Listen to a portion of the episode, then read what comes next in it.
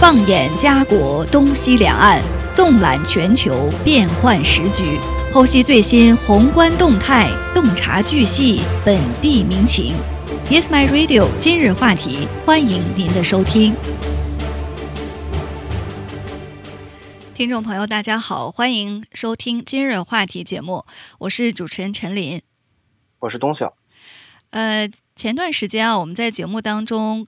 跟大家聊过一个事情，就是加拿大的竞争局呢正在调查几大超市，呃，来确定他们是否在疫情期间啊，或者是现在的后疫情期间。呃，违规的涨价导致物价上涨的这种情况，那今天呢，我们看到有一个初步的结果，有一家加拿大面包商的公司，他们就承认在这个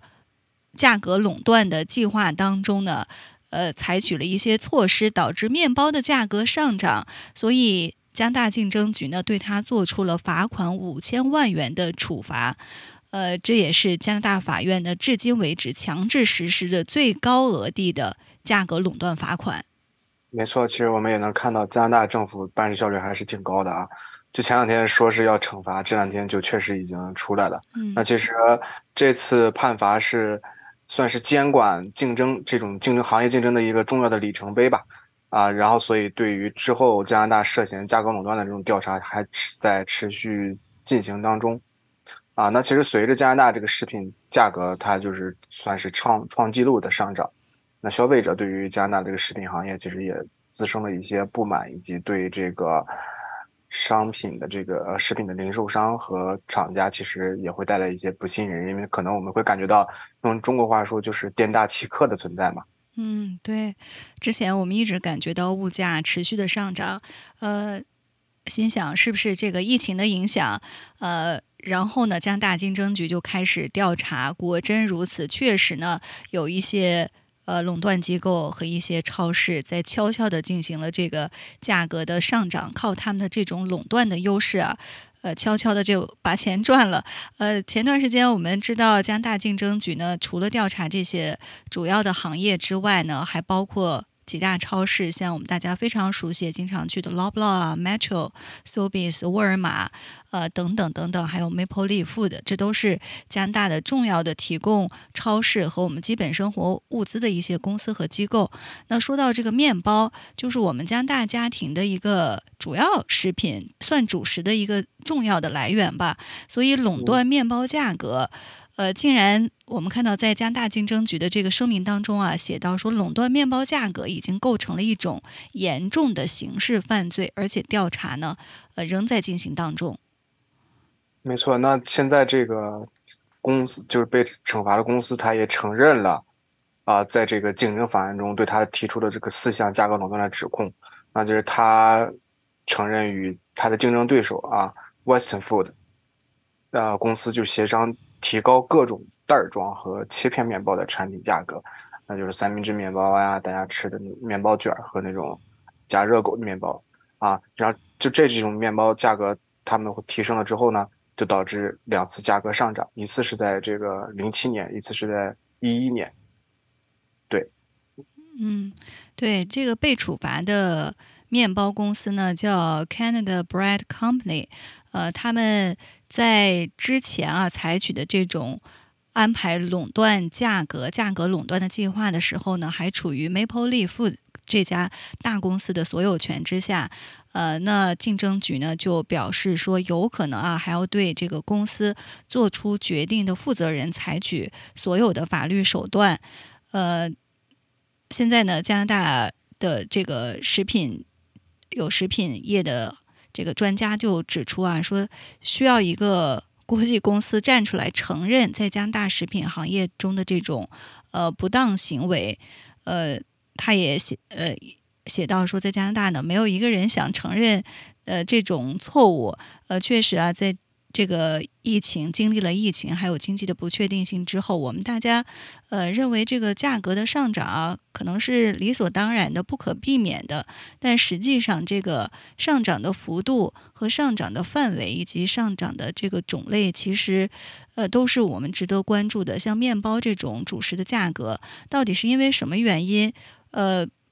上涨的呢？是不得不上涨呢，还是一些主观的故意加价行为？这些呢，都在这个加拿大竞争局的调查范围之内。呃，相信之后我们还会听到更多的一些消息吧。但是我们也期待着这样的处罚之后，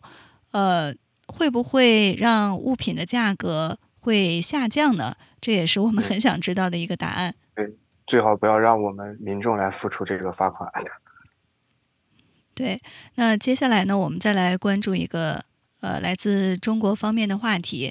呃，前几天呢，我们在节目当中啊，给大家呃介绍这个新科的世界杯冠军队阿根廷呢，呃到访中国。那在中国的北京呢，是引发了这个球迷的热潮，而且现在呢是进入这个后新冠疫情时期，呃中超联赛呢也是回归常态。那么在这些赛事当中啊。呃，有一项民间的乡村业余的足球赛事，意外的成了另一个瞩目的焦点，就是被大家称为是村超。呃，这个村超的举办地呢是在中国贵州省的榕江县。呃，赛事的名称呢叫和美乡村足球联赛。呃，听起来呢是满满的这个乡村气息，但是这个村超。呃，赛事啊，可以说是以一种不可思议的势头，呃，迅速引发了呃大家线上和线下的大量关注和讨论。那今天呢，我们就对于这样的一种现象，或者说这样的一个呃文化特色的呃赛事呢，进行一个分析，就是到底在什么样的呃这个背景之下，为什么村超就火爆出圈了呢？没错，那其实这个村超火爆出圈有。呃，很多原因，各方面原因组成的嘛。那第一个，其实它是借借借了前两天那个村 BA 的东风。那大家应该知道，就是啊，在贵州的另一个乡村，他举办了一场篮球比赛啊，被打火，被网上火成村 BA。那在这个村 BA 火了一把之后啊，这个榕榕江这个这个村，他就呃仿照村 BA 的方法，然后就办了一场这个村超。所以说这个。贵州的这个村超又进入了大家的视线，啊，这是它能火的第一个原因嘛？那第二个原因，其实这啊，大家也知道村超是足球比赛嘛？那其实，在农村啊，或者是是说在乡乡镇来说，这种普通的最纯粹的足球运动，它不涉及到任何呃所谓的官僚啊，或者说是。嗯，社会方面的压力，它是非常纯粹的，就是大家就喜欢踢足球，而且是喜欢踢足球人才来参加，那这肯定对大家来说是非常喜爱的啊。而你就在这个赛场上不存在利益竞争关系，对吧？没有黑哨啊，没有赌球，也没有这个足彩，啊，也没有这个 假球啊，没有任何的商业介入，就这是真的是和这个村民很纯粹的对足球比赛。那奖品其实。也很有意思啊，奖品就是当地的农副产品，这我觉得真的是很有趣。那这虽然是呃，只奖品只有农副产品啊，但是也会引来很多人来去去看。就虽然说这个奖品没有很大，但是就是说大家参与的这个积极性也很也很高，因为这其实跟胜负奖品啊都没有什么任何关系，这就是可以突出来说是他们对足球的一个热爱和对生活的一个热爱，其实。嗯，对，没错。说到这个村超，呃，可能我们在加拿大的听友呢不一定熟悉或者是关注到啊。这个村超呢，就是完全是当地中国贵州省这个榕江县当地的村民他自发组织的。呃，这个赛事呢，呃，不仅仅是几场比赛啊，它整个是一个赛期三个月。呃，在五月十三号就开赛了。那么参赛的队伍呢，差不多有二十多支这个乡村球队参与角逐。呃，而且呢，参赛的球员的年龄呢，也是从五十呃从十五岁到五十多岁不等，而且是来自不同的职业和民族背景。呃，所以我们看到这个参赛的队员啊，介绍说有这个呃小贩，有司机，还有学生，还有木工。呃，没错，等等，还有烧烤师傅，对，挖开挖掘机外卖员，他们出身都很普通。对，但是就是这样的，呃，这个被我们称为非专业的呃足球的爱好者，可以说是球迷啊，他们就组成了这样一场规模宏大的呃，村超比赛每场比赛，我看到说都吸引数万甚至数十万的观众到场观战，现场气氛呢可以说是呃异常的火爆。那我看到社交媒体上有一个赛事的视频片段啊，也呃这个被大家热议，就是呃数以千计的观众，他围绕着呃只有一个。只有一面小型的小型的临时看台的球场，在这个球场的四周载歌载舞，为自己家乡的球队呃呐喊助威。而且跟我们平时看到的这种呃重大的足球赛事不同啊，就是呃没有那种炫目的啦啦队，它都是一些村民自发组织的呃跳起这个民间的舞蹈呃来做这个中场秀。呃，很多的少数民族在球场当中就是表演大型的歌舞，呃，所以很有特色。呃，这样的一场这个村超业余赛事，呃，用一一个词儿说就是非常的接地气。但是呢，他却收获了很多大牌明星和足球运动员的关注。比如说，呃，已经退役的这个英格兰著名球星，大家都知道叫欧文。他呢专门为这个村超呃比赛呢录制了视频来给他们打气，而且呢，呃，我们大家非常熟悉的前中央电视台的体育主持人韩乔生也是亲自到场来客串了一场比赛的这个现场解说，所以我看到。有媒体采访韩老师啊，说他自己说，他说他干了一辈子体育解说，呃，从来没有过这样的经历，因为他在上面一边解说，还可以一边品尝着当贵州当地的一些土特农产品水果，所以这样的这个经历也是呃让他非常的难忘。呃，他过去我们看到这个，比如像北京工人体育场呀，或者其他一些大型体育场，呃的赛事呢，呃，大概。就是几万人来参与，但是光是我们这个村超这个比赛，呃，就可以吸引到几十万的人，可以到这样的一个呃小县城来观看比赛，所以它的这个热闹程度一点都不亚于呃中超联赛或者其他一些重大的足球比赛。是的，尤其是这个村超的开幕，已经达到了现场有五万人在观看。那更火的是有五千万人同时在线观看这一场村超，所以说我们也能看得出这个确实是非常火爆。那刚才像陈婷提到了，呃，有一个原因也是因为运动员是来自各行各业，虽然说他们并非专业出身吧，但是值得一提的是他们的球技确实十分精湛，啊，这踢出了很多那种绝绝佳好球，有什么倒挂金钩啊，甚至都有超远的世界波，这都是一些专业足球运动员。在赛场上才能展现出来的技巧，那在这个村超也是有出现，所以说，啊，比赛也是十分精彩的。而且刚才也提到了，嗯，这一次特别火的原因也是因为，啊，贵州村民的啊和人民的这个热情吧，有很多外地游客就是驱车前往，啊，你不仅是看村超，还能在这个啊品尝当地的小吃，还有当地的这个特色歌舞和这个民族服饰来。向游客展示啊，并且他不仅看完之后还可以去游览景区啊，然后在这住宿啊，然后过夜呀。所以说，这个村超不仅是一项体育赛事，也发展带动了这个贵州的旅游业。嗯，然后嗯，然后另另一点，其实我们也能从村超村村超中，我们其实让国人算是看到了中国足球的一个希望吧，因为我们能看到确实有人能把这个足球踢好，而且他们就生活在我们身边。啊，我们泱泱啊，华夏民族就这个十四十四亿中国人，对吧？这说都说开玩笑说，怎么就找不出十一个会踢球人呢？那其实我们也能看到是找得出来的，对吧？连一个村的这个足球水平都能达到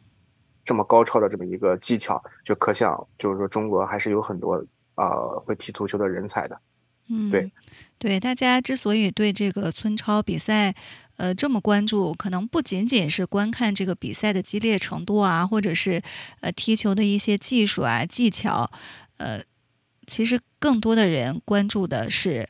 普通人在这个村超比赛当中展现出来的这种对足球的热情，就大家都没有利益驱动，就是带有一种纯洁性的对足球的热爱，然后参与到这个足球比赛当中。所以有业内人士也评论说，呃。这种自下而上的可以说是草根足球的背景，其实跟欧洲或者是拉丁美洲的这种足球文化呢更相近。那么在这样的这个民间的基础之上，呃，我们也看到了这个中国足球希望呃的一种未来的一种可能性吧。呃，另外就是大家也在分析啊，说这样一个在贵州小县城，这小县城的人口呢，呃，不到。四十万，呃，说在这样的一个小县城，为什么就涌现出了这样一个大型的村超联赛呢？呃，我们也通过这个村超比赛就认识到了这个榕江县。呃，榕江县呢，其实它有非常深厚的足球文化基础，这也就是为什么这个村超呃足球比赛 在这个地点爆火的一个原因。呃，这个小县城呢，它。位于贵州省的东南部，呃，属于这个黔东南的苗族侗族自治州。呃，其实这里面呢，呃，这个地点啊，我看到很多人就是驾车前往观赛，他们也反映说，其实这个县城呢，它是地处山区，交通也不大便利，经济呢相对来说比较落后，但是呢，它却有着浓厚的这个足球文化。说足球呢，在这里已经有了近百年的历史，在。上个世纪四十年代是呃就有这个大学生呢引入了当地，并在各个乡村呢广泛的传播。呃，当地呢有句民谚说，要想找工作不愁，就要 先学会踢足球。所以经过这近百年的八九十年代八九十年的这个发展，呃，足球呢在当地成为了一个最受欢迎的热门的运动。那有媒体采访到呃。这个当地榕江县一所小学的校长，呃，他今年五十岁了。他说，在两千年的时候，他们当时条件不允许，但是呢，他就带领着几个朋友，在这个废弃的农田当中铲平土地、拔除杂草、砍树枝做球门，然后用石灰粉画线，就是这样的简陋的条件，呃，做了一个露天的足球场。所以最早的几届村超就是在这块足球场上来举行的。呃，所以我们也看到，就是虽然这个地处偏僻，但是它有非常浓厚的这种足球文化，这也是为什么村超在这个地方举行然后火爆的一个原因。另外，我觉得就是媒体的传播，呃，他们当地的村民啊，就是当地的举办者，借助这个自媒体媒体的一个呃热度，呃，进行了一个宣传，呃，其实也是让这场赛事。出圈的一个重要因素。嗯，没错。其实不管是村超还是村 BA 这些民间的体育赛事这么受欢迎，其实不仅仅是因为它本身这个竞技水平的高低嘛，那其实也是通过与赛事传递出了这么一个良好的文化氛围和情感价值，就是让参与者和观赛者，就让大家平常没有生活的嗯群众，现在有了一个发泄。呃，情情感宣泄的这么一个渠道。那其实除了比赛之外，啊，也通呃，贵州也通过它这种民族的非遗、非物质文化遗产的这种展示嘛，因为他们的服饰和一些文化其实都属于非遗文化啊，再加上当地这个土特产的销售啊，以及乡村旅游之间的串联啊，因为你来到这个村旅游，你可能就顺手去旁边村了嘛，其实也给很多游客带来了这个愉悦和放松。其实。啊，从某种意义上来说，这已经不单单是体育了，嗯，也是这个算是乡村特有的这种文化火种的传承吧。对，就像你刚才提到的，说这个村超比赛的奖品，呃，特别有趣啊。我看到说，呃，他们举了一个一场比赛的例子吧，呃，比赛的获胜队伍是奖励两只。呃，这个猪脚，然后前四名奖励是农特产品，呃，他们在七月底呢将会进行最终的决赛，呃，比赛结束之后呢，第一名设置的奖品就是本地小黄牛，第二名奖品呢是本地的猪肉，第三名的奖品呢是小香羊，第四名的奖品呢是本地鹅，可以说都是这种原汁原味的这个乡土农特产品，呃，据说。呃，在这个球场上还有三位啊，专注看球、全力鼓掌的呃老奶奶，他们都被授予了这个最佳观众奖。那奖品呢，就是每人一袋大米。呃，所以这样的接地气的风格，呃，确实跟其他的一些赛事呢，呃区别开来，也让它脱颖而出。呃，它可以说用现在我们时下非常流行的一个话，就是他真的是找到了自己的这个流量密码，就是把自己的特色放到大极致，然后呢，呃，给这个呃。所有的营销人可以说是上了一课啊！大家也都在研究为什么这个孙超就在短时间之内，呃，就成为了爆款。呃，在这个社交媒体上的点击率都是，呃，一直是排名在前几位。呃，另外呢，就是呃，正如东晓所说啊，其实这一次的这个呃村超联赛吧，我们就把它叫村超联赛，它是。呃，可以说是文化搭台来经济唱戏，呃，当地的这个政府呢，也是给了很多的政策扶持，因为他们看到了这样的一场赛事能够给当地带来的巨大的这个经济效益。呃，大家去这个地方观看比赛，那就免不了对要购买美食，然后还要订这个民宿，呃，还要购买一些特色的产品，所以说整个都可以形成一个。呃，产业链带动其他的产业和地区，那就当地就可以围绕足球，呃，来进行这个经济的发展，这也是一个创新之路。是的，而且这次这么我们刚才说的各种各样的吸引人的点，其实真的吸引到了很多人。就大家可能不知道，在啊远在啊香港，就有一支足球队想来参加。这支这支足球队是谁啊？由谁组成的呢？是由陈百祥。等多名这个明星，香港明星 一起组成了这么一支足球足球队啊，他们确实是想来参加这个村超贵州村超，而且他们也想通过自己的一些影响力，能够给这一次村超带来一定的嗯宣传和更加火爆的一些曝光点吧。但是确实，但是也是因为一些 复杂繁琐的一些审批过程，就导致这个团队好像没有能来到这个。啊，村超的现场，所以说其实村超这么火爆，但是啊，还是有一定的困难和问题会存在的。而且，嗯，你比如说像他曾经也是面临过这个被叫停的呃风险，因为现场确实很多人，对于这个安保啊和这个嗯安全来说是也是一定的挑战。所以说，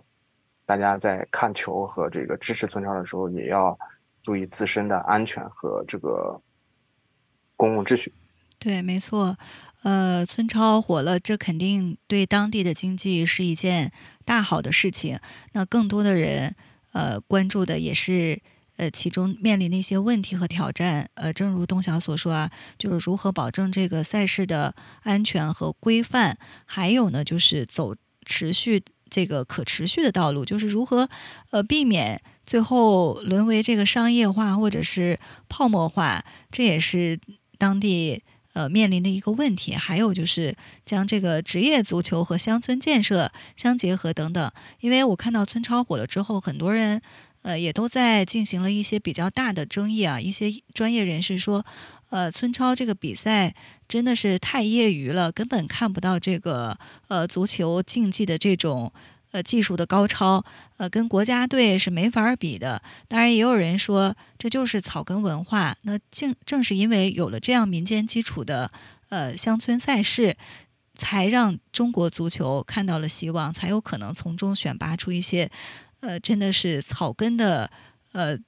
足球爱好者，可能最终没准儿有一天从这个村超比赛当中就走出了国家队的队员，这都是有可能的。呃。另外就是，可能面当地面临的一个问题就是，呃，如何让这个呃村超能够持续的活下去吧？不能因为呃一时的热闹，然后昙花一现，呃，后续呃可能就没有下文了。这也是呃很多呃专业人士啊对这些呃对这个村超也提出了很多自己的想法和建议。